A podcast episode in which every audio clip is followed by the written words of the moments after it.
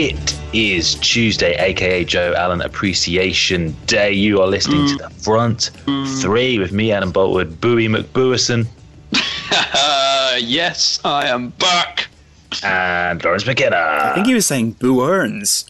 Oh, my yes. mistake. My yes. mistake. Mm. Uh, how are we, gentlemen? Better than Ukraine. Yes. Mm. Poor old Ukraine.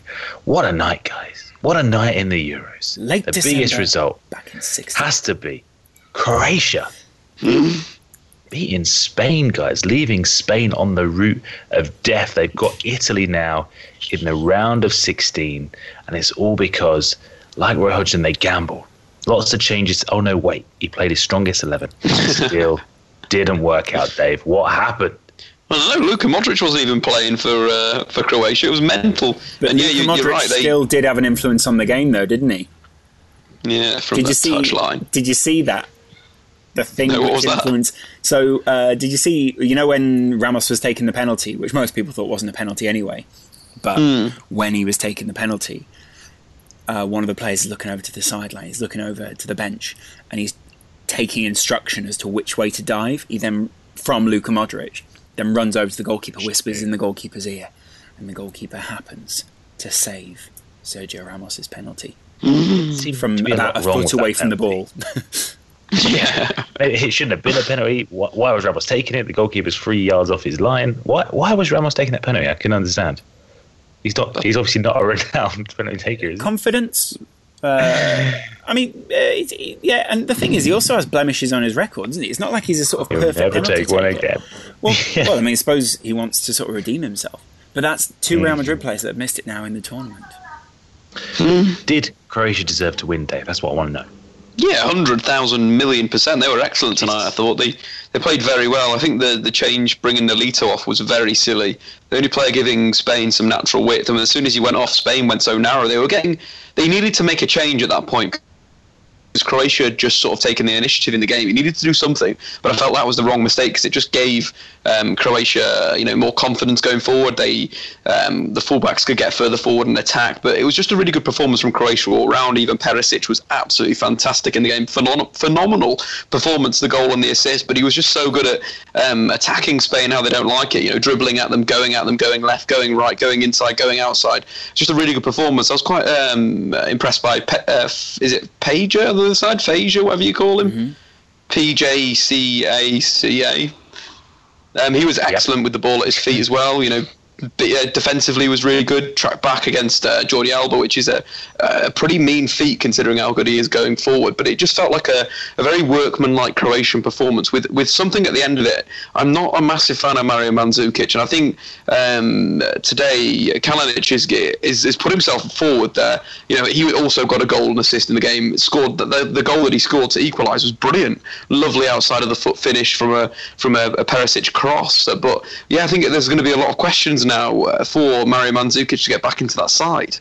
Mm, a lot of question marks for Spain as well, Laurence, because I mean, just a few days ago we were talking about how they took it up a gear, beat, and admittedly, uh, you know, a Turkey team who aren't aren't world beaters in and of themselves, mm. but still, we are talking about this Spain team as being the best team we've seen in the tournament so far. Now they're on the route of death. Well, they definitely are on the route to death. It sounds like you're on the route to death there, Adam, with your washing machine. That's just that's just the washing machine, mate. Yeah, but I mean, in many ways, they've been put in the tumble dryer as well, haven't they? And hung out uh, by Croatia. Very good. Um, they've had their world rocked, Adam, because people thought uh, these guys are untouchable. You know, they hadn't lost yeah. in such a long time. Uh, you know, like I'm sure Dave will tell you.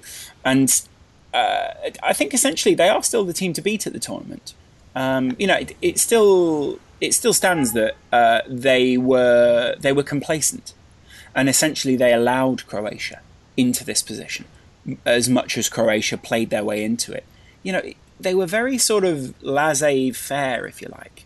Uh, I really enjoyed the early David De Gea mistake, um, which allowed who was it? Was it Rakitic to try and chip it? Yeah, Rakitic. Um, and then obviously Sergio Ramos's mistake as well. So I, I, still feel like there's elements that Spain could improve on. Um, but I mean, Dave, worrying that David De Gea has been beaten at his near post a number of times this season in really critical games as well. Ah, don't give me that, Laurence. That's, I think that's one of the first times that he missed with his feet. David De Gea is, has been excellent with Felipe his Coutinho near post or not? Old that was a chip though. What was that a chip or not, Laurence? that was not the- a feet a feet was it- save. But was it at the near post or not, Dave? that was a chip. It's a different. It's a different uh, saving with your feet. The, the criticism that Glenn Hoddle gave him was completely unfounded and very unfair. Well, yeah. I mean, I think Glenn Hoddle was. There's two. So you're Glenn saying Hoddle's two Glenn times Hoddle. that that's happened this season that, that you can think of where he's been beaten as near post. No, I was just Maybe three. I think he's been. I think someone else hammered one quite high, but I don't think that's a technical issue at all. I just think it, he, he got a, a little bit unlucky today. It was a deflected effort, um, and I don't feel you can. You know, David De Gea such had such a fantastic season that two small mistakes in a game doesn't doesn't make him a poor goalkeeper. I thought he commanded his area very well. He punched very well. Um, so apart from that, you know, the, the the slight two mistakes didn't have the worst game in the world, but they were mistakes, obviously. you know, uh, historically, Sergio Ramos has also missed.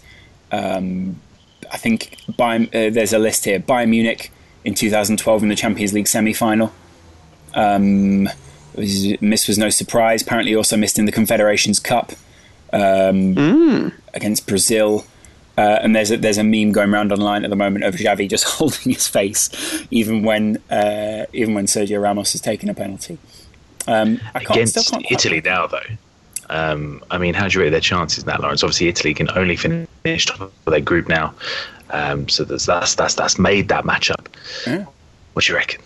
I mean, it's incredibly exciting because I, I think where uh, Croatia were exciting tonight was between the fullback and the centre back. And like Dave says, that uh, because they were able to run those guys ragged, essentially attacking the fullback area, an area which uh, a couple of teams are quite um, weak in at this Euros because they don't like their centre backs being run at. Um, uh, you know, maybe France, for instance, um, and at times Germany, because I don't feel they've fixed that right back problem. Um, and so I, I'm interested to see what, what the likes of Eder can do in that sort of position, and whether uh, you know Spain are going to be able to pass their way around a really fluid Italian formation with three at the back. Who, uh, you know, I mean, you know, how are you supposed to get past BBC? I mean, I'm, I'm serious though. I mean, you know, we saw we saw there was some. Basically, it was uh, some lax defending which allowed Spain to score against Turkey. As, as much as it was beautiful, you know, I don't think you're going to get that. Are you really realistically going to get the same ball slipped in that Silva was allowed for the first goal? I don't think so. I think that was a bit of a technical issue from um, Jedvaj. It was, you know, kind of completely blindsided him. Someone that usually plays fullback for Leverkusen, usually right back. So it's just a. I think that was a, you know, something that could have been avoided maybe if they were playing uh, Vida, their other centre half. Um, but unfortunately, lads, I found out today that I'm allergic to tennis equipment. I've got Rakitic. Oh God! Wow, seamless as well. And that's where we're going to finish the right moment podcast. to Drop in. That's Yeah. where we finish. We're Doesn't done get for any the better day. than that, does it? Christ. This, it, there's no way to go up here and talk Um, about Germany winning or uh, Poland winning. It's just bloody awful. Rakitic. Move on, Adam. Very good, Dave. Dave. Before I get um, smack a bit. It means Spain, Italy, England, Germany, uh, and France all on the same side of the draw. On the other side, uh, sort of Lauren, Laurence mentioned earlier, Group F uh, are over there. Wales and Belgium. Um, Wales are going to win the Euros. I think we can all agree right now. They're, they're going to get to the final, right? Mm, easy, simple route, isn't it? Just beat Poland, um, and then they're through. Really. Um, Turkey uh, didn't do enough uh, to ensure Northern Ireland didn't go through. Turkey had to score four goals, I believe. Uh, only managed two against the Czech Republic. Uh, did any of you guys manage to catch that game? Uh, yeah, but you know, uh, I, I mean, uh, I, I don't. Obviously, I don't feel like that was ever going to be something realistic for Turkey. Um, and- no, I mean, realistically, it wasn't, was it? Um, it seemed when they got those two goals, you know, it's like, hang about, hang I mean- about, they could do it. well, the thing is, I mean, we think we think it's uh, bad for Turkey. Imagine being Czech Republic. yeah. Mm. Uh, yeah. Uh, what about Northern Ireland, Germany? Now, obviously, Mario Gomez scored, Dave. I know that made you very, very happy indeed. I'm sure you've been playing that song to yourself all afternoon, no doubt. Um, but perhaps more importantly, Northern Ireland are through. Now, after tonight's results, they're through to the round of 16. A massive achievement, Dave. He's getting the song, isn't he? Is he getting the song? Or is he looking at more bet- I bet he's jokes? get- I bet about- he's getting the song. No. Dave, Dave, you you, missed can't your leave. chance. You, you Through my can't go, headphones. you can't go two. You can't go two crap songs. You can't go two th- really awful things back to back. You can't tell the Rakitic joke and then go, "Manny, I'm going, man." was was the Rakitic goal funny or not, Laurence McKenna? Was the Rakitic? It wasn't funny, Dave. I, Very funny. I, I, I groaned slightly, I must say, um, but in an amused fashion. Yeah, so, There it is. remix, Dave. Is that remix? Yes, remix 2K16, bud. Oh, neat. mate. What's your DJ name?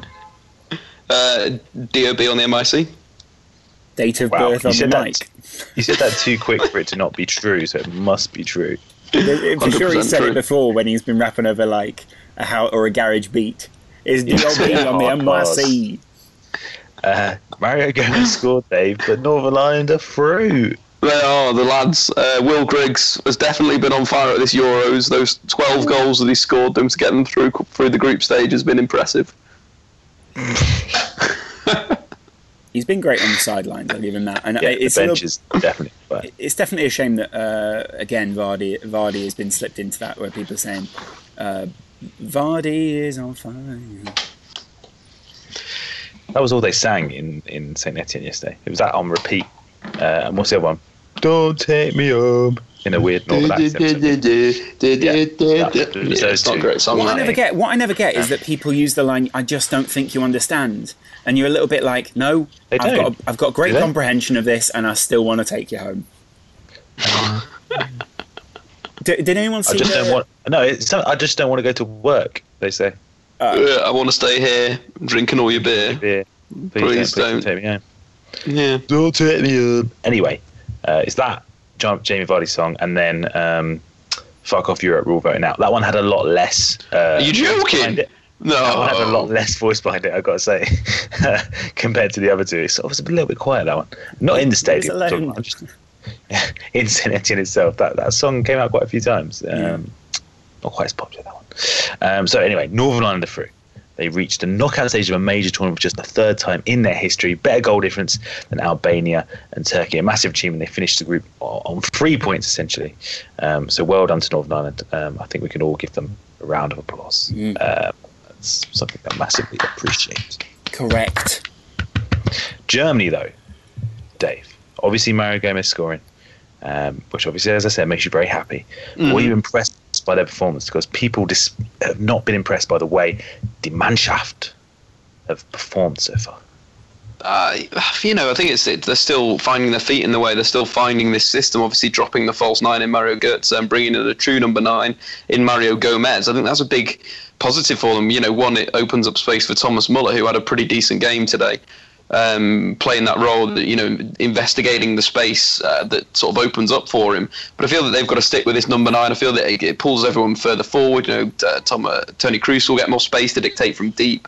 I just think it's it's a better move from uh, uh, Löw altogether to play a true number nine that is going to stretch people. He had a number of chances, though. Mario Gomez probably should have scored a hat trick today, um, but you know maybe it's match fitness. But you know he hadn't really played that many minutes before. Only a substitute um, appearance uh, so far in the Euros before today. So I think it, I think the Germany team will just hit some steam. But again, like we mentioned before, they've got the, the hard side of the group. So if they do beat whoever is third place in Group A, B, or F, they will come up against Italy or Spain in the quarterfinals. So they have a long way to go. And then if they beat, they win that, they'll probably come up against either England or France. So it, it, that is going to be such a tough, tough side of the tournament. It, the root of death. It's no. It's no joke. It is no joke. One tough side Um, and one sort of relatively relatively easy side. Yeah, I mean, seeing these results from tonight, seeing the way it's going, I mean, do we do we feel even more aggrieved over what happened in Saint Etienne last night, or have we, or have we made our peace with it? I mean, I don't feel aggrieved at it. I feel aggrieved if there was something terrible that had happened. But, you know, th- th- those guys deserved it. They didn't play well enough on that night, and they've made it harder for themselves. But in terms of you know all the criticism Roy Hodgson's getting for for gambling, as everyone says, of making those changes, do we do we feel it's a massive negative now that Sorry, we, whi- we, we which haven't changes? gone to the other Which, side? changes which Or- changes did Roy Hodgson make that people aren't happy with? W- weren't happy with Um, pre-match. pre-match they weren't happy with bringing Jack Wilshere in. I think it was more. I think it was more pre-match. It was the amount of changes. Everyone was like, "Oh, hang on, we just won that Wales match. Bit of momentum, you know. We just won a match. Everyone's feeling good." And to make those that many changes, everyone's like, "Oh, is it going to kill the momen- momentum?" Um, obviously, when they laboured yesterday, now it's oh the gamble didn't pay off. We've now on the tough side of the draw, the route of death. As I said, of course you have to face these teams anyway, but everyone's annoyed that we didn't play the strongest team and therefore go through. Now, of course, it's not 100 percent that even if we'd have played the strongest team, we'd have gone through to the other end of the draw. As you can see with Spain tonight, playing the strongest team didn't quite work out for them. But people seem very upset Yeah. uh, that we're, we're not. We're facing tougher teams essentially. Yeah, I think it's ridiculous though because both those sides were strong enough to beat Slovakia, and at the same time, a lot of people were calling for Wilshere to be in the side, and they were calling for Sturridge and Vardy to start the previous game. Clyne is not so much weaker than Walker. Um, and in midfield, I think the only real change, which maybe people could have complained a bit about, would have been Jordan Henderson. Um, I mean, that would really be the only uh, part. It was taking off Rooney, though, wasn't it? Bringing on Wilshere and Henderson and taking off Rooney. Um, Bertrand, although Nathaniel Clyne, you're right, he, he looked an able uh, sort of backup for Kyle Walker. I don't think the same can quite be said for Ryan Bertrand. Uh, I mean, I still think, I yeah, I still think Clyne was, was good enough. I still think, it, you know, whether England fielded what we consider to be the strongest strong team, or they fielded that side, I still think that England should be beating uh, a side like Slovakia in that situation. And that's not even speaking They may of run a, a biased situation. I mean, you know, they essentially, I think either way England should be beating, and I think it comes down to a lot more than just what Roy's done. Just those changes. Interesting. What do, what do you think, Dave? Yeah, actually, it was poor. He's. Uh, sort of what we said about yesterday in terms of the Henderson, the Wilshere. It's not good enough. And speaking to people today, people um, thought that Jordan Henderson played well. I, I thought he was absolutely awful yesterday. Didn't do enough in the final third. Didn't That offer. one's really dividing opinion. Uh, yeah, it really is. It's, it's quite an interesting one. You know, well, maybe we should ask what the listeners think about Jordan Henderson's performance against um, Slovakia because it is definitely 50 50. I just didn't think he did enough with the ball. Being in, in, in central midfield, he didn't command anything. Um, I just felt it, it, the game passed him by. It really did. And for a player like Jordan Henderson, that uh, technically is coming into the peak of his career, needs to do a little bit more on that stage. Mm, after last night. And as we said, England on the route of death, along with Spain, Italy, Germany, Sp- uh, and France, I should say. Um, looking ahead to tomorrow's fixtures as the tournament starts to take shape into those knockout Adam! rounds, we've got Adam, buddy. Poland, you missed Ukraine. Poland, Ukraine. Oh, that was sorry, the game I I thought I watched at mentioned five o'clock. I wasted ninety minutes of my life. Sorry. Dave, just because you don't get to talk about it Ukraine- doesn't mean you, you Dave. didn't. ready, Dave. Ukraine, Ready. nil, Poland one. Blaszczykowski sealed second spot. Go. Blaszczykowski scored a great goal. Excellent goal. An assist from my, um, Milik, who had another wonderful game, um, created the most chances on the pitch. But overall, the Ukraine were a bit better than Poland in this one. It was uh, Ukraine dominated the ball. Yarmolenko had a number of chances he probably should have put away, but it sort of felt like a very Ukrainian European 2016 performance where they just had the chances, didn't take them, and then ultimately got beat. Um, Poland defended well. Pazdan again was brilliant. Krychowiak again um, covered his back four in, in lots of glory. Again, it was a cho- it was a um, a different Poland side. Obviously, Blaszczykowski came off the bench. Piszczek was rested, so that right side that is um, you know probably the, one of the best qualities uh, wasn't there from the start. So the change had to be made. He came on and he made a big impact. But again, Lewandowski was was was poor. hasn't had a um, hasn't had a shot on target yet at the Euros. It's a, it's a weird one. It really is. He should have scored in the first half. Milik put a great ball into the penalty area, but a great cross with his left foot. Three, four yards out, Lewandowski ballooned it over. So I feel that I don't know what's going on with Lewandowski. It just feels like he's just not hitting the not hitting the ball or not. He doesn't look very confident in a way. You know, he, he wasn't bringing anyone to play like we, we know Lewandowski can do. So it's a bit of a worry for Poland going to that stage because they did look a little bit toothless with Lewandowski uh, playing so poorly. There was another moment in the second half where I think it was a five on four break for Poland, and he, he went for the spectacular th- through ball to I think it was.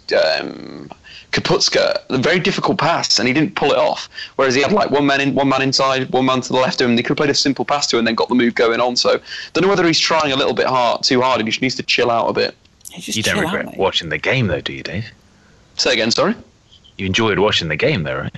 Yeah, it was all right in spells. Um, it was a bit dull towards the end of the first half and then start the second half. But apart from that, yeah, it was it was a decent bit of football. The goal was brilliant, lovely, lovely move from Kuba. Last point on today's games. Why was one of you tweeting me at awkward when Mario Gomez scored? Don't know, mate. Don't know, mate. Mm, interesting. Don't know, mate. Don't know. Or just awkward, really, that you didn't back him for the tournament and someone else on the podcast did, really, and that you were so I didn't back him vehement, for the tournament. so I vehement said in your anti. really You're anti You said he's Gomez. Gomez. It was needs to go home. You said it's anti Gomez. Yeah, you're anti Gomez Say those words. propaganda. Wait, Joe did say those words. Anti Gomez. I was more doubtful, and I made a bet, which I won, and uh, I've yet to see the rewards from Dave. Yeah, he's you're too busy gallivanting around the world to Hungry. Saint Etienne, aren't you? And you told me that Mario Gomez was going to light up the tournament. Those were your words. And when he was on the Um, pitch, he he lit started it up. today, Go I guess. He, he started today, Adam. He started today. There you have it. Speaking Um, of you let's move on gallivanting to around the world, though, Adam, uh, how how was your France experience? Oh, it was great, great fun. Um, thank you to Rory Jennings of the, the, the Chelsea fan shout, give me a spare ticket. Great atmosphere, I'd say. Uh, being in St Etienne, England fans completely took over. Wonderful being there uh, to be amongst it. The game, of course, was was not quite what everyone was hoping for. But you know, in the stadium, the, the support was incredible. There was sort of a, a bizarre, I'd say, ten to fifteen minute, never-ending, uh, "Great Escape" England chant. You know, duh, duh, duh, England, and it never stopped. Like it went on for 15 minutes, Wow. and it got you know there was it started to get you know more rousing when they went towards the penalty box. You think, oh, it's over after a chance was missed. No, it just started up again, never ending. So the support itself was fantastic. Uh, it was pretty much all England fans in there. I'd say sort of 70% England fans in the stadium. Uh, wonderful stadium as well. Uh, shame they sell 0.5% beer in there, but less the better. And uh, yeah, very nice experience altogether. I've also got to give a shout out to a guy called Mike. Uh, me and Roy were staying in, uh, let's call it a basic accommodation out in Saint Etienne. And this morning we come downstairs, we're doing all the you know the boring reception stuff, handing in the keys and what have you. Hear a little gasp behind us. You know, some guy sitting there, and he's like, "Are you are you Rory Jennings from the the, the Chelsea fan show?" Rory's like, "You know, playing up school. You know, I'm acting like my ego's not bruised." And then he goes, "Are you Adam Boultwood from the the Front Free podcast?" I was like, oh, "You know, No it's way. embarrassing, you know." Course, I was like, oh, you know, thanks so much for listening. He's like, oh, you know, big, big fan or whatever. I was like, oh, listen to the podcast tonight. I said, just listen tonight. So this guy, this poor kid, is sitting there in reception. I didn't want to say to him, you know, oh, you know, uh, basically, you know, you look like shit right now. He'd been sitting there in reception, looked very uncomfortable, uh, looked very tired. So it turned out, um, sitting there, I thought he was checking out like us. No, no, no. Made a bit of an error. Him and his mates, uh, who were from Hong Kong, unbelievably, had come over for the Euros. Made a small error. They booked for July 20th instead of June 20th. They We've all had done it. We've all done it. in basic accommodation. So they basically slept in the hallway of the hotel, poor guys, and have managed to get themselves inside this morning to get on the, the very uncomfortable looking wicker furniture. So we're just getting a little moment's rest before they headed off. Um, but he, uh, he, he managed to look excited when he saw more Rory than me.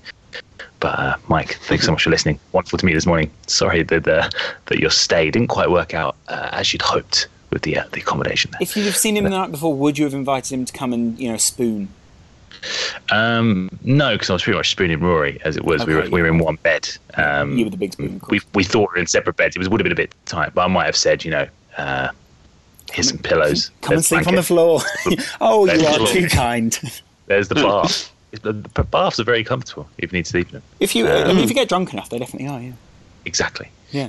Uh, but all- altogether, wonderful experience. Um, despite the on the pitch stuff, I'd say. But hopefully, you know, in the next round, if who's it look like we're going to get? Portugal, Austria. Um, Looks most likely looks he's hungry. probably hungry, yeah.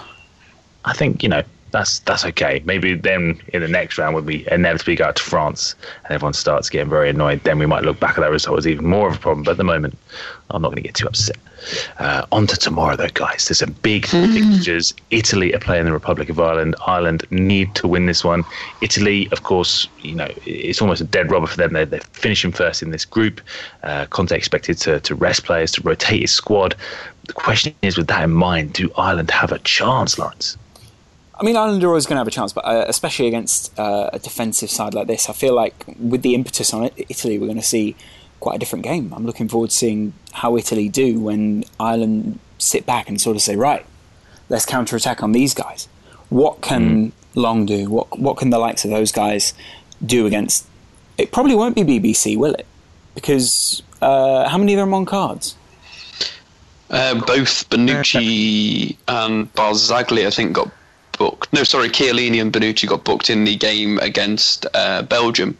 So it'll I'm just pretty be sure. it'll just be another B, and then maybe two people subbing in to sort of give give them the full chance of being able to play BBC against Spain, which gives So the you've got of Ireland more of a chance. Ogbonna, Yeah, Ogbonna and uh, Darmian, maybe.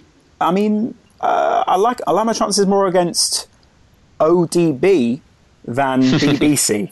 Sweden v Belgium could be Zlatan's last ever game, Dave. For Sweden. Yeah, and he's gonna he's gonna bag a hat trick, mate. Sweden three, Belgium nil. really, I feel like I need to stick a five on this now. uh, uh, D- Dave? Why? Um, I feel that Sweden will be very ugly. They're, they're just hard to beat. Sweden. Um, they're just a bit like oh, they're difficult, and I feel that Zlatan hasn't really done anything yet in this tournament, really, apart from the assist for the own goal that Republic of Ireland scored. I just feel that there's there's something coming from him. Like the Zlatan is. win there, don't they, to secure their place. Surely they're going to, after they ran rampant against Ireland, they're going to do what needs to be done. Yeah, I think just think Belgium. Um, they they still inherently have a few issues, um, especially in their transition, and that's something that this Swedish side, if they do fancy it, could you know could really put some put some fire in their belly in a way, and, and go out there and um, score some goals. Right. Yes. I think Belgium have got this one. Um, what about Hungary, Portugal? Uh, Ronaldo and Portugal failing to really perform so far, Laurence. Uh, are we expecting a better showing this time? Yeah, I mean, but against an informed Hungary, uh, Hungary side who I think are top of their group, aren't they? Mainly because Portugal have fallen away, but still, um, and a side who, uh, in the very beginning of the tournament, looked as if they were seriously uh, g- going to top this group. I mean, yeah. In fact, I find uh, them top of the group ahead of Iceland. I still think it could go Hungary, Iceland, Portugal, Austria, and that would mean that Portugal and Austria both drop out. My God. Good God! I mean, l- look at look at Hungary so far. I mean, they got the draw against Iceland and then the win against Austria. Granted, everything went wrong for those guys, but I feel like if they frustrate Portugal for long enough, then uh, we'll see we'll see the result in Hungary's favour. The only difference here is that I think Ronaldo realizes that his team could go out here. I think he's going to have to change his ways in order to get into the next round, and I don't think the focus should just be on him. You really need to make sure that uh, from set pieces they make the most of those sorts of things because they haven't been doing that so far. All it's been going through Ronaldo, and I sort of want to see what, what can happen basically when he shares the responsibility a little bit. Hungary only need a point uh, to be sure of reaching the knockout phase. Yeah. Um, so I think I think that that's looking good. What about Iceland, Austria? Dave, who do you reckon's coming out on top on this one? I'm going to go uh, nillers, nil nil. I don't think it's going to be the greatest of games that we've ever seen at an international tournament. Yeah, you can just see them, just sort of seeing the competition out both those sides. Um, you know, Iceland do lack a little bit of quality in the in the final third, um, and this Austrian team has just flopped. Um, like the dark horse that they were predicted to be at the start of the tournament. I think that Portugal will win this group. Uh, Hungary second, um, Iceland, Austria. So I'm going to go with. Does that result mean Tur- Turkey can still get through, right? Yeah, Turkey can can still get through. Yeah, they've got the three points. Um, so they they sit on uh, equal points with Albania and uh, Northern Ireland. Um, they have a worse difference in Northern Ireland, so Northern Ireland are going through now, and Albania and Turkey are both on minus two. So depending on what happens in groups E and F, with Sweden on one point, Ireland on one point, and then Portugal and Austria on one point. So basically, uh, those uh, both Turkey and Albania pretty much need Belgium, Italy to win, and um, uh, you know either Iceland or Portugal and Hungary to win to get them through to the next round. Or the draws, obviously, will, will also mean that. There's all the, the permutations there from Score Dave. True say, true before we finish up, Uh, Nolito, finish up. couldn't Nolito g- uh, go to Man City? Is that not news that's sort of related? he is close to signing for 13.8 million pounds, and you know it's true. It's in the Guardian, which is actually uh, pretty reputable. Raul Morelos could be on his way to Port- to Bournemouth. What? I didn't even know that. That's pretty. That's pretty seismic. I think is the only word. for. Could, I, I haven't also uh, Leicester been turning down lots of offers for Troy Deeney. Now this is the bit I wanted to come on to, guys. Oh, okay. Leicester City have apparently made a thirty million pound bid for Troy Deeney, and I heard Dave's little little laugh there. now, what do you think about this? Because we've been debate about this, uh, and saying Etienne among Indian fans, what's going? The world's gone mad, you know, all this sort of stuff. Thirty million pounds. At the same time, some people come in and saying these guys have got stacks of money. Of course, Watford aren't going to sell. Of course, Leicester have got this money to burn. Is it such a bad thing that players like Troy Deeney are going 30 million? Or is this a uniquely Premier League problem, essentially? Could it What be that they're think? clubbing some of their money together from the TV deal and what they're anticipating Jamie Vardy to make them? Doesn't look like he's going anymore. Um, Sure it doesn't. all Reports. Arsene Wenger's come out and said, "Mm, as far as I know, he's he's, he's staying. Um, that's that's the murmurings going around. Of course, nothing confirmed. It could be it could be the the, the influx of cash from Vardy's sale, but at the same time, still thirty million for Troy Deeney, who I think it's fair to say is no spring chicken, um, not necessarily a world beater, um, not even an international player, even Why- though Dave. Why would you uh, spend that on him? Exactly. Now, what I'm trying to do is say, is it such a bad thing? Essentially, people saying 30 million ridiculous amount of money to spend on Troy Deeney. Do we need to almost adjust our our barometer of of how we judge transfers because there's so much money in the Premier League, even for clubs like uh, Watford and Leicester now? Ah. Mm, or is it still just ridiculous? I think that Leicester City should get revo- their league title should be revoked. Bidding 30 million for Troy Deeney at any time is absolutely Insane. insane. That would be like buying Di Maria for 60 and then selling him the next season. Well, no, because Di Maria won the Champions League, Laurence. Uh, Troy Deeney uh, has won the championship. he's a good player, yes, but he's not worth 30 million pounds. He's definitely Um, they also, So- Especially not considering that there's better there, there is there's better value out there than Troy Deeney. I think In the that's the Premier biggest League, thing. though, essentially. Maybe There's the- I mean, in the maybe Premier this League is- anymore, the English players. I mean, this is what interesting is maybe you know people talk about Moneyball, but people also talk about crunching the numbers for other players. Moneyball is one form of crunching the numbers, and it tends to be that people think it's just crunching the numbers to get value at a low end. Maybe people crunch the numbers and believe that Mr. Deeney is worth the thirty million. Maybe. Just I just, seems uh, a weird one. Do you know what I mean? It does seem a weird one. Um, they they apparently bid fif- 15 million for Michael Keane as well. Mental. So I'm just.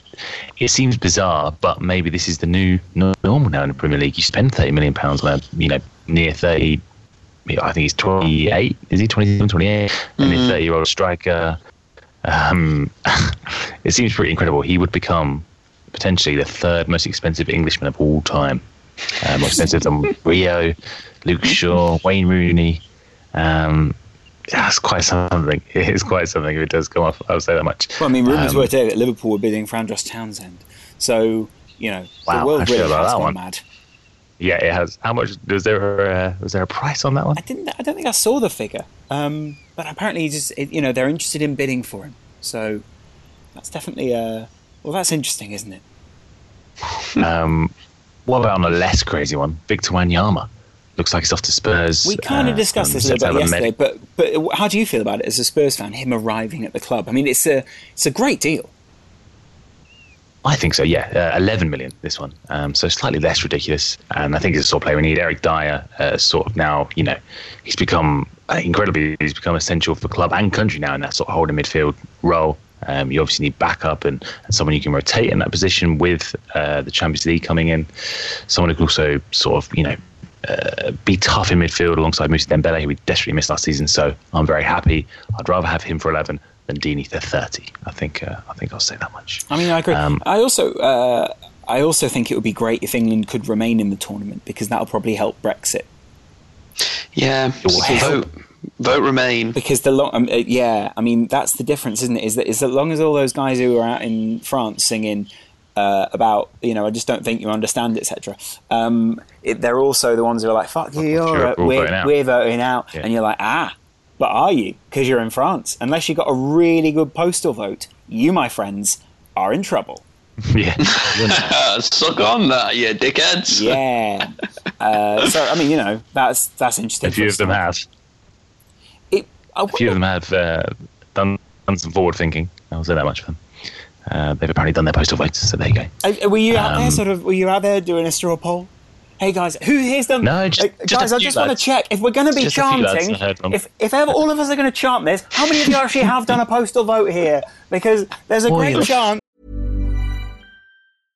Subtle results, still you, but with fewer lines. Botox Cosmetic, out of botulinum toxin A, is a prescription medicine used to temporarily make moderate to severe frown lines, crow's feet, and forehead lines look better in adults. Effects of Botox Cosmetic may spread hours to weeks after injection, causing serious symptoms. Alert your doctor right away as difficulties swallowing, speaking, breathing, eye problems, or muscle weakness may be a sign of a life threatening condition. Patients with these conditions before injection are at highest risk. Don't receive Botox Cosmetic if you have a skin infection. Side effects may include allergic reactions, injection site pain, headache, eyebrow and eyelid drooping, and eyelid swelling. Allergic reactions can include rash, welts, asthma symptoms, and dizziness. Tell your doctor about medical history, muscle or nerve conditions including ALS or Lou Gehrig's disease, myasthenia gravis, or Lambert-Eaton syndrome and medications, including botulinum toxins, as these may increase the risk of serious side effects. For full safety information, visit BotoxCosmetic.com or call 877-351-0300. See for yourself at BotoxCosmetic.com.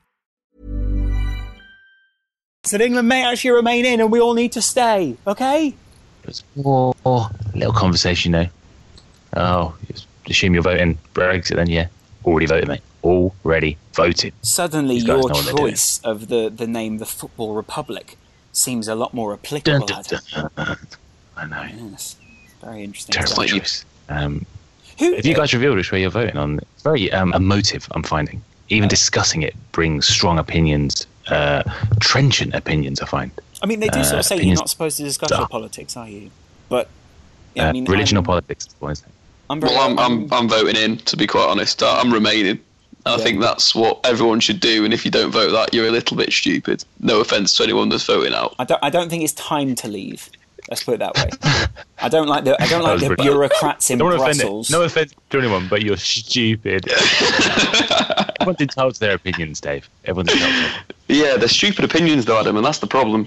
My issue, my Um, issue with it is, I feel like there's, um, I mean, it, it, it, it feels like a bit of a distraction from the, the real issues.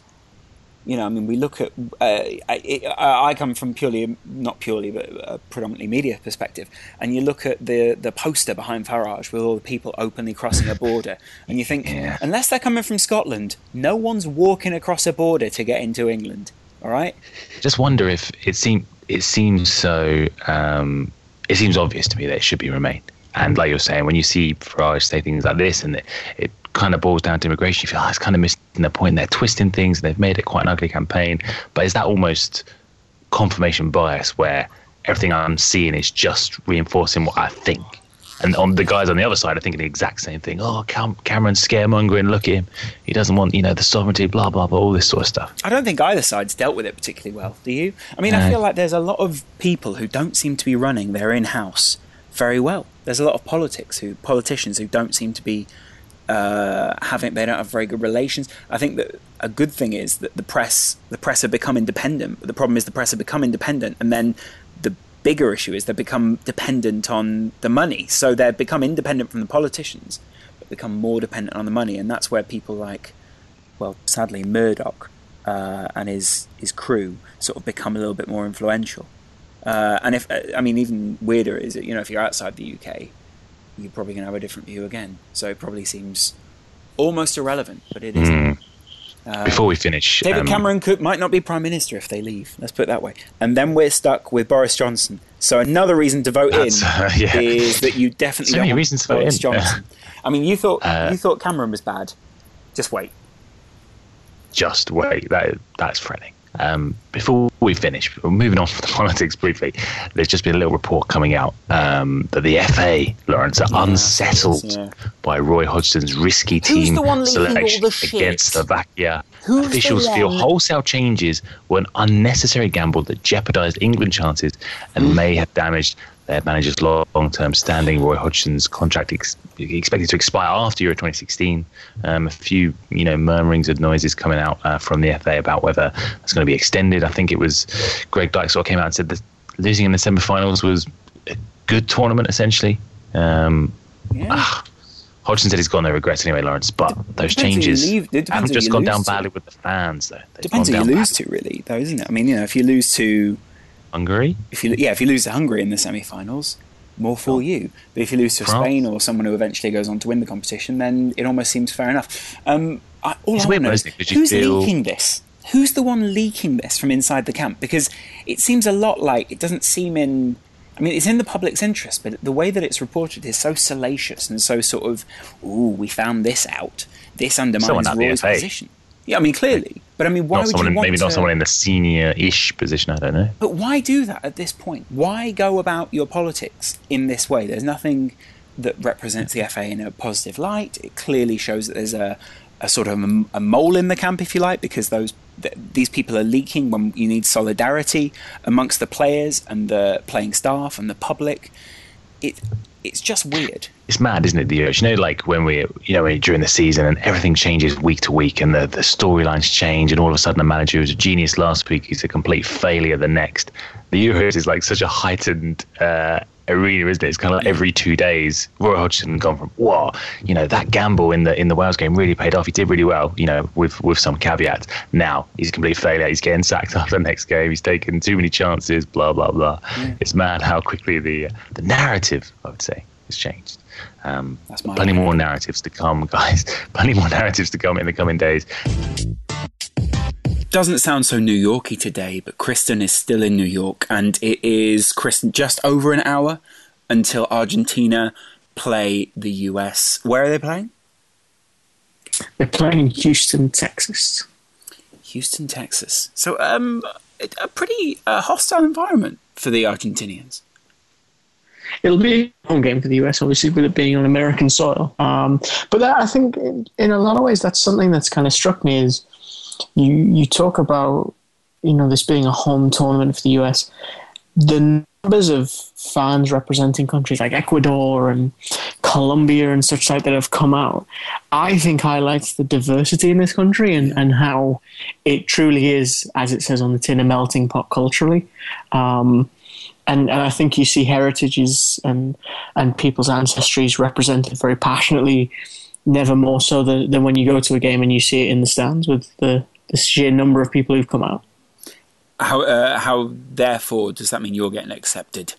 Is, is this because I, I do know, I, I, and this is what I found quite interesting, having been in the American blogosphere for a little while. It's all about authentic, the authenticity of things, isn't it? It is. Uh, my experience has, has been majority positive. So a lot of people are, very friendly and, and eager to talk. The only difficulty I've faced personally is a linguistic one in terms of not speaking Spanish, and that can be a difficulty with players. I mean, you know, even, even guys in the, the Premier League that you maybe hope can speak a little bit, guys like Jeff Montero and Valencia, they were good enough sports to try with me, but again, it's it's a bridge you can't always cross. And you know, it's it's interesting. I had a chat with Jack Harrison, who is a Stoke on Trent born lad who's playing for New York City FC, mm. and having just done Colombia Peru the night before, I was really struck about how important it can be to have those little linguistic nuances on your side in the sense of that was two northern lads talking about football. So instantly it was a lot more relaxed. He didn't really have to listen as intently. I didn't have to choose my words in the question so he could understand. And I, th- I think if there's one takeaway i've had from from this on a more personal level it's that i didn't really need to learn spanish and, and quickly um, with the gold cup approaching next year. But i think even with that you know i have to give credit to uh, a young chap called Roberto Rojas who has been nice enough to translate for me in the mix zone because again, whether you disagree with it or not, they don't provide a translator in the mix zone. They do in press conferences, but not in the mix zone. And Roberto, who speaks both fluently, was kind enough to ask questions on my behalf and then translate them back to me so I had something to write, which, again, I really can't thank him for enough because it gave me at least some quotes to work with. Um, because, again, like, like I said, a lot of these players, they don't think to learn English. Jeison Murillo, for example, has gone from Colombia to Spain to Italy, so there's been no need for him to learn English. And equally, again, if anything, it probably reflects poorly on me for, for not being able to, to speak that second language to begin with. Mm. What's it What's it been like, sort of, uh, you know, sort of doing your journalism but in a different place? Because I'd imagine that you're sort of used to, you know, a bit of a I don't know, a, a, a I'm trying to work it out. A, a, you know, your day to day sort of thing goes on in England, and you know, you, as a journalist, I imagine you sort of get your grind on. But in the states, it's quite different for you. Hmm. I I'd say it's it's following the trail behind a few people. So guys like Tim Vickery are probably the best example. These guys who understand every country in depth, the ins, the outs, the politics, etc. I come to it with fresher eyes in the sense that I don't grasp all of that and and haven't been able to understand all of that because as much reading as I can do, there are things that slip through and slip through underneath that, that radar and through that net. I think for me that's maybe where I've tried to come in and and maybe see if I can at all give a fresh perspective because again, it's it's a similar situation with the leagues that, that you and I know very well. Sometimes you can get locked into a way of thinking, and because I don't have the the history or any prejudices is the wrong word, but preconceptions is perhaps a better way to put it. Preconceptions about these teams and the way they play. I'm judging them on very isolated situations. I was going to say, do, do you find yourself sort of slightly changing the way that you approach things? Because the Premier League definitely conditions you as a journalist to think in a certain way and to ask a certain kind of question. Exactly, because, you know, if we take Sunderland, for example, when I watch a Sam Allardyce team, I can compare them to a Gustavo Poyet team, to a Di Canio team, to a Martin O'Neill team, even further back. With Peru, the real understanding I have of Peru is they chopped a lot of older, experienced players going to this tournament. It was quite an experimental squad. So I'm looking at this maybe with not the same high expectation of, well, this is a squad that's still being formed, so don't expect mountains to be moved. As a consequence of that, I was left quite impressed by their performance against Colombia because defensively they were resolute. It was just decision making in the final third that let them down. It was a pass that was a few seconds too late, or it was the wrong angle or the wrong avenue to, to slide it down that's mo- probably not the same evaluation that someone like Tim Vickery has, or someone like Roberto Rojas, who again fully is immersed in this culture and understands it. Now, again, I've tried to do as much reading as I can.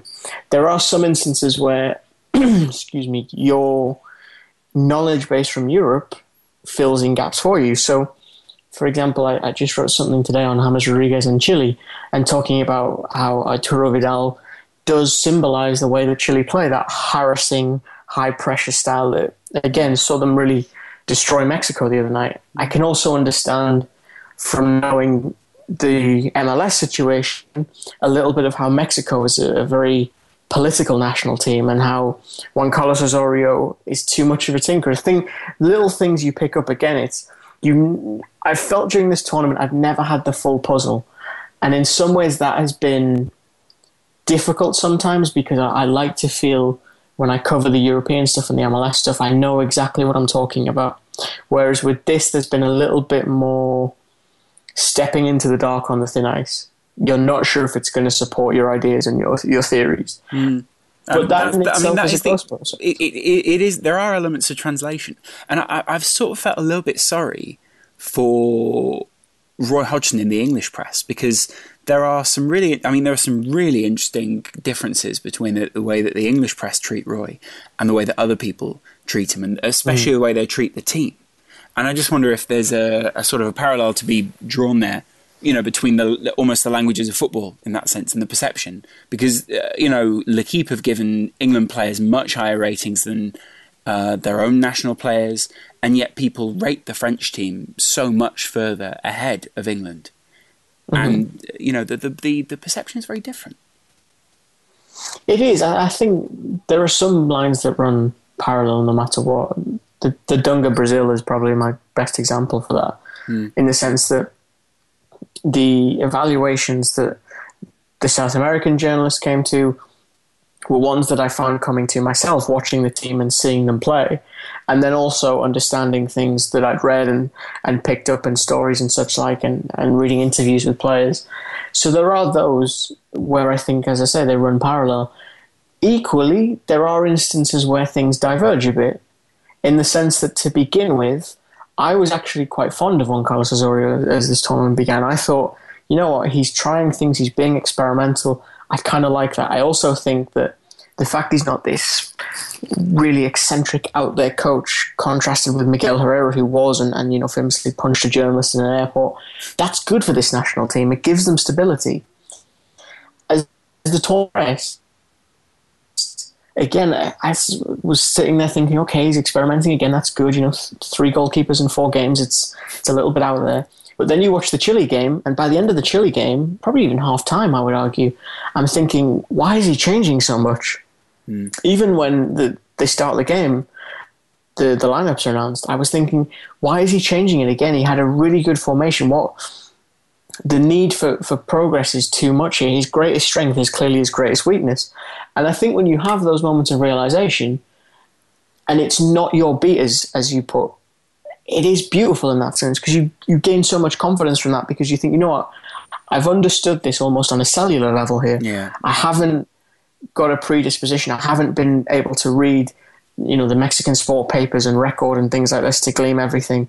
And then equally, you do get to immerse yourself in a, a different culture. Now, again, we live in a computer age. I can translate articles, things like that. You don't get the the full understanding of it, of course, the nuance of it. You do get the body of it. So there's little things during the course of this where I've tweeted out front pages or headlines, um, things like that. To me, that in itself is, a, is a, an enriching experience because you're growing culturally as well. And sometimes when, when you've all you've been raised in the Premier League and things like this, I look at guys like Miguel Delaney, for example, who I think is so brilliant in the way he can transition between teams and countries and leagues and still have such unique insight. That, for me, in a lot of ways, is what I'm trying to to aspire towards, to move towards. And it's been difficult in the sense that I've had two tournaments to wrestle with. So there's been instances where I've talked to you quite candidly about almost feeling kind of burnt out and, yeah. you know, am I taking too much in? But then I also think that pressure, that, that constant, um, you know, ingesting of football as a game, that has to be improving something, that has to be making something better. And I know we have some young uh, writers who listen to this. I've had a few reach out now and again. I th- I think it is true what they say about the ten thousand hours. You do need to put that in. And you know, there was a guy emailed me. I think it was just the other day, and I only just managed to get back to him today. And he said about you know I really want to try and make it like you have. And I said honestly, I haven't. I don't think I have made it because I'm really still hasn't. not coming. He's awful. He's awful at his job. Well, yeah. Well, this is the thing. I think there are sometimes I even think I'm, I'm coming to the conclusions far later than everyone else. Now, maybe that's just my nature of being a little bit more withdrawn and, and trying to give things time to settle. But again, I think that's the thing with this tournament is that it's been a real learning curve and a real testing period because I've essentially been given free reign. I can write, you know, I, I, argue what I want. I, you know what? I've, I've really been thinking about this tournament because I, have got to admit I've been feeling a little bit left out of Euro 2016. I've been, I work a number of jobs and my you know my only job you know this Kris is not just football. Like i do i make mm. videos for a living. But uh, you know a huge earner for me has been football. And so i've been feeling slightly left out of the euros because i've not really felt all that into it. And i think the trend this euros is to be to be the person who was there but not necessarily the one who was saying the right information. So you know stan collymore um, there have been a number of there have been some guys who've done some good work. Don't get me wrong. You know, I, I love reading the Jonathan Wilsons out there who can get the overarching narrative or at least help to sculpt that. And what I am most fascinated about is we do TFR live, so we do the Football Republic live with the games, and kids call mm-hmm. in and they say, and I'll say, "What do you want to talk about?" And so often they'll go, "Roy Hodgson isn't very good," and I'll say, "Why?" And they'll go, "Oh, um," and you'll sort of think, you know what? There's a lot of there's a lot of opinions being shaped out there by people who are literally on the ground and maybe not observing to the fullest, and they are just saying the first thing that they see. And that's shaping so much of everything else because it's not, you know, we, we think the journalists are synthesizing for us and we think they're going through all these processes before they write things on the paper. But essentially, this, you know, the, the thing that you'll take away could be three months down the line after the tournament, or even mm. by the time that you get to the next Copa America that's when you're going to make your conclusions because you're going to have something else to compare it to. And that's why maybe Tim Vickery is so great because Tim Vickery was around, you know, long before we were. That's not to mm-hmm. sort of put him down, but you know, in a sense, it takes. You know, uh, you were saying you need to put your ten thousand hours in, and I know this is getting a little bit navel gazing here. You need to put your ten thousand hours in. That doesn't mean you're not anywhere by the time you've done your five thousand hours. No, of, of, course not. I think the other thing as well, it, sometimes it can be about the platform that you have. I mean, you know, you, we talk in this age about having so many outlets for opinions and, and everyone can say what they think. I also think in that regard, it's easier to then collude everyone into one opinion. So, like you say, for example, with TFR, people ring in and say Roy Hodgson isn't very good. When you're surmising an opinion in 140 characters, it can be hard to be actually well rounded and even deep with it because uh, again, it's 140 characters. It's maybe two sentences if you if you time your wording right and and get everything compact. Mm. I think that's the the other thing as well is, you know, as you say, it's it's it sometimes can feel as if it's the wrong people in the right place, and you don't want to sound narcissistic when you say it because again, we're we're all an industry trying to fight for that spot. But I think that's the other issue as well. If if you don't feel like you're interacting with the people in your industry, that can be quite a lonely pursuit as well. Sometimes that can be beneficial. I think it can can help you refine your opinions yeah, and actually environment, test your opinions. Yeah, exactly. It gives you it gives you a, a reflection essentially. Yeah. Mm, but but then I also think you can learn great things. So there's a, a guy who works um, in Philadelphia called Jonathan Tannenwald, and uh, I'll be surprised if if a large majority of our listeners know him, which is to say that I think he's also chronically underrated because I've been lucky enough now to sit with him a few times and, and talk um, soccer in the US and, and the CONCACAF region as a whole and, and even dabble in Copa America. And he's so insightful. And he doesn't just tell you the story as it happens, he tells you sort of the the tributaries that, that flow into the, the bigger lake in that regard. Mm-hmm. And he is a wonderful storyteller as well. He has a great knack for, for doing that. And I think, you know, it, it's I think it's the same way that, that people go on these gap years after university to, to quote unquote find themselves. When you go abroad completely out of what is your comfort zone, which for me is is England, into a city like New York, where I've never covered football before. I've been to a Red Bulls game, a, a, New York City FC game, but again, that's in the wheelhouse of MLS. That's that's something I know and I feel comfortable in. You are going to experience difficulties. You're going to experience things that, that change your perception.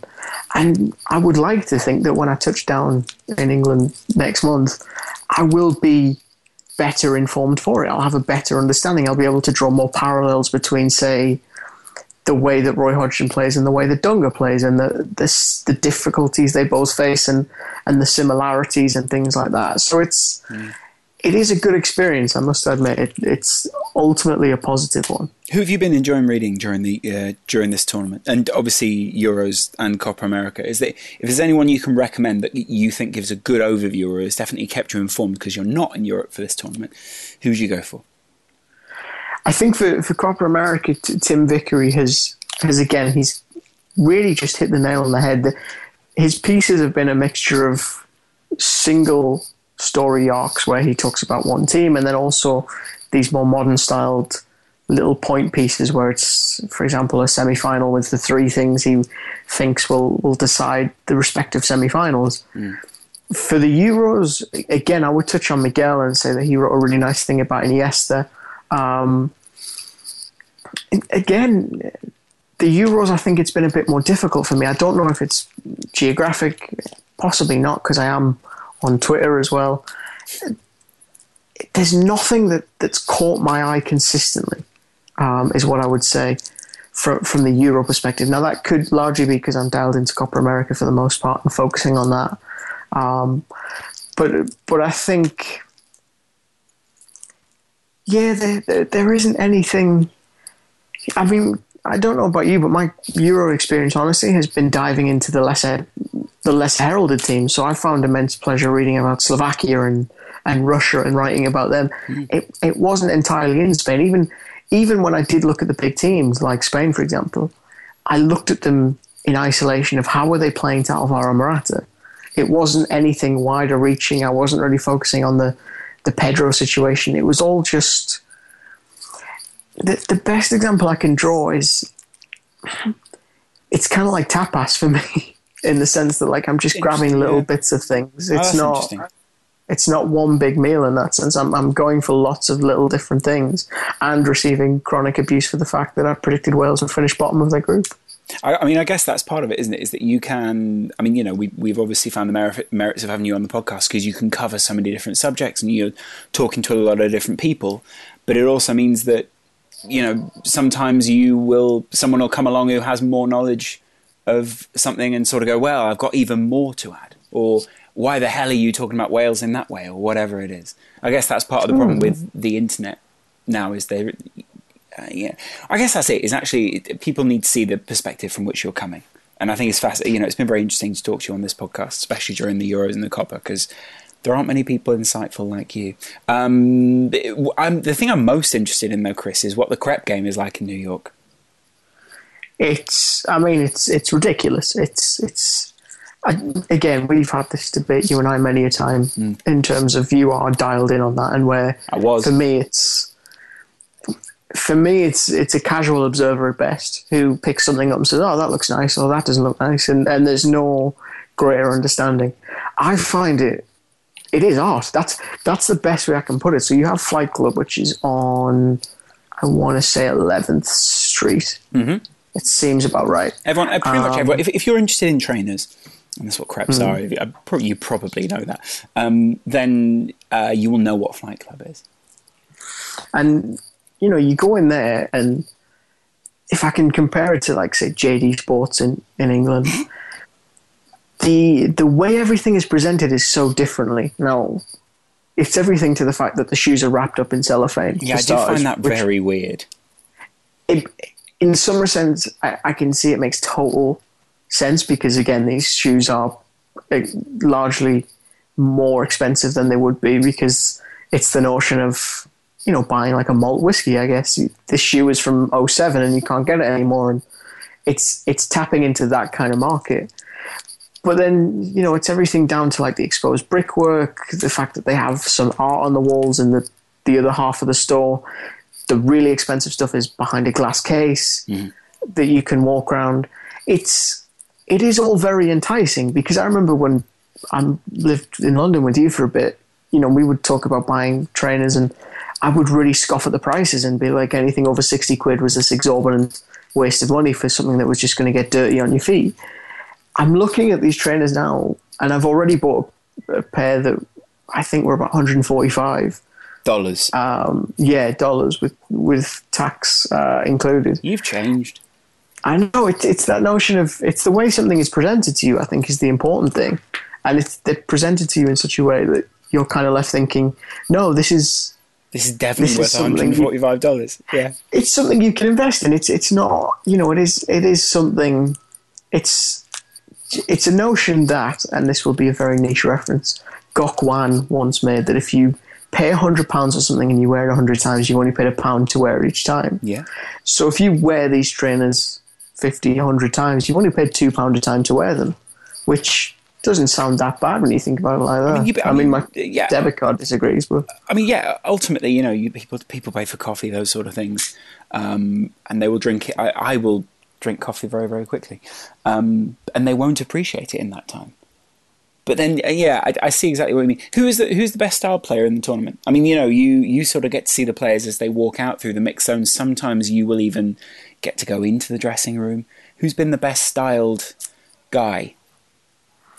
Uh, I was quite impressed with Frank Lampard. Really? Oh, that's interesting. Because yeah. yeah, Frank is sort of Frank's a bit like a fine wine, isn't he? He sort of gets better with age. So I'm told. He does, and um, his cousin Jamie Redknapp was in attendance at uh, at the game against Philadelphia as well. You see them side um, by side. Th- to be fair, they they both look quite sharp, um, and you know th- that's the thing about Lampard in general. I think he's starting to I think finally he's starting to settle here now. It's it's taken a while. I think you just see it though in the way he interacts with the media and the fact that he he has a joke with them and again it's a cultural thing of I don't think he'll ever get asked a really difficult question or a divisive question or a question that could be misinterpreted as in the way that maybe used to happen in England it could also be that he's in his late 30s, so he's that media trained and that comfortable with himself. He's never flap, flapped anyway. Mm. But I just found it interesting watching him with the media scrum on Saturday and seeing how relaxed he was about the whole situation and how willing he was to have a joke and, and handle what was a difficult situation, which was essentially him and David Villa had an argument on the field, which was largely David Villa shouting at him and pointing at him on where things had gone wrong for them to concede two goals but I think he's he just seems relaxed. He just seems comfortable. Mm. Uh, and that's kind of nice. It's especially nice to see someone sort of in a new environment, isn't it? It is. I mean, he'll struggle to, to win over every fan at that club because for a large portion he was seen as unprofessional and someone who put them on the back burner. I completely see why those fans think that. I think they have a valid case for thinking that um, because he, he did choose Manchester City over them when he had been the marquee signing, the first guy through the door, so to speak. Will he ever win those guys? Probably not. I, I don't think he will. There's part of me, without wishing to sound like I'm throwing him under the bus, that thinks he doesn't really care. I think he's he's more focused on what he can do on the field rather than going out and trying to, to win friends. I think he knows himself.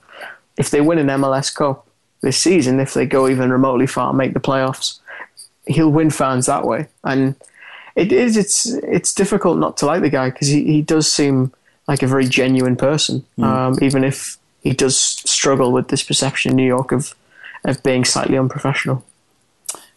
Prediction for the game? Oh, don't make a prediction because it uh, that's that's horrible. I know we said this yesterday. Um, head says Argentina, heart says USA, doesn't it? It's that simple, really.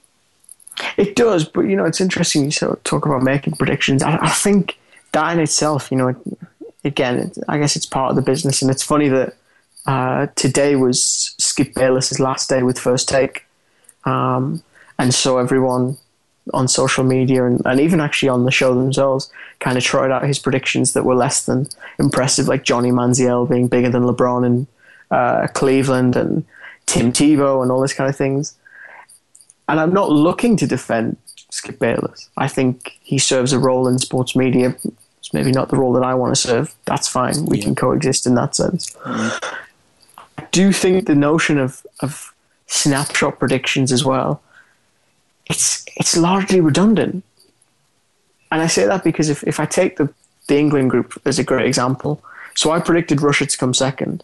I predicted it, I think, just before Dzagoev was out, just before Denisov was out.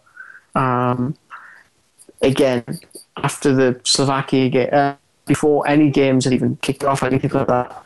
And I, I, appreciate why Wales fans, for the most part, came at me and you know said I was an idiot and all this kind of thing, and and laughed at the prediction.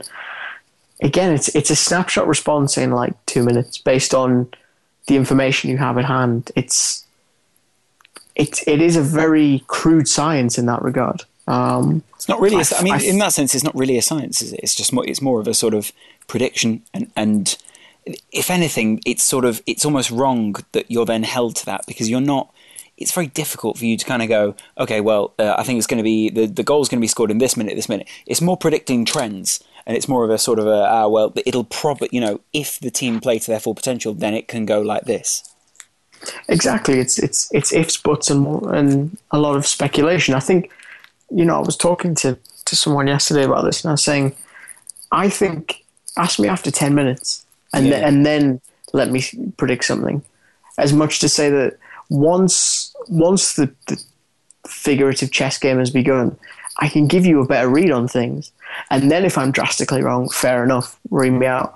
I just wonder if if we need to potentially move away from the notion of okay, the groups kick off in eight days' time. Tell us exactly how every single game is going to go. Well, I mean, go. that, that is essentially it, though, isn't it? Is that people, um, you know, they, they want, uh, essentially, they want that vindication of I was right, or they want, what they essentially want is one thing to be able to drop in to a conversation and say, well, you know, Slovakia have got this, or this, or this, or this, and have a little bit more of an idea of the men that are playing out on the pitch. I guess that's, that's part of it. Uh, and to some extent, I still don't know if the media's nailed that. Um, Kris, thank you very much for joining us on TF3. Uh, if people want to go find you, it's at K Heneage, K H E N E A G E. it is indeed, and Facebook as well. Um, Oh yeah, of course. that's that's one that we're trying to expand because I think uh, I've got at least one or two more Facebook lives before the end of Copa America, and then next season I think I'll be doing them semi regularly with with Major League Soccer and the Premier League and such. Because if there's one thing I think as well, this tournament's taught me doing Facebook Live is it's a really good way to, to interact.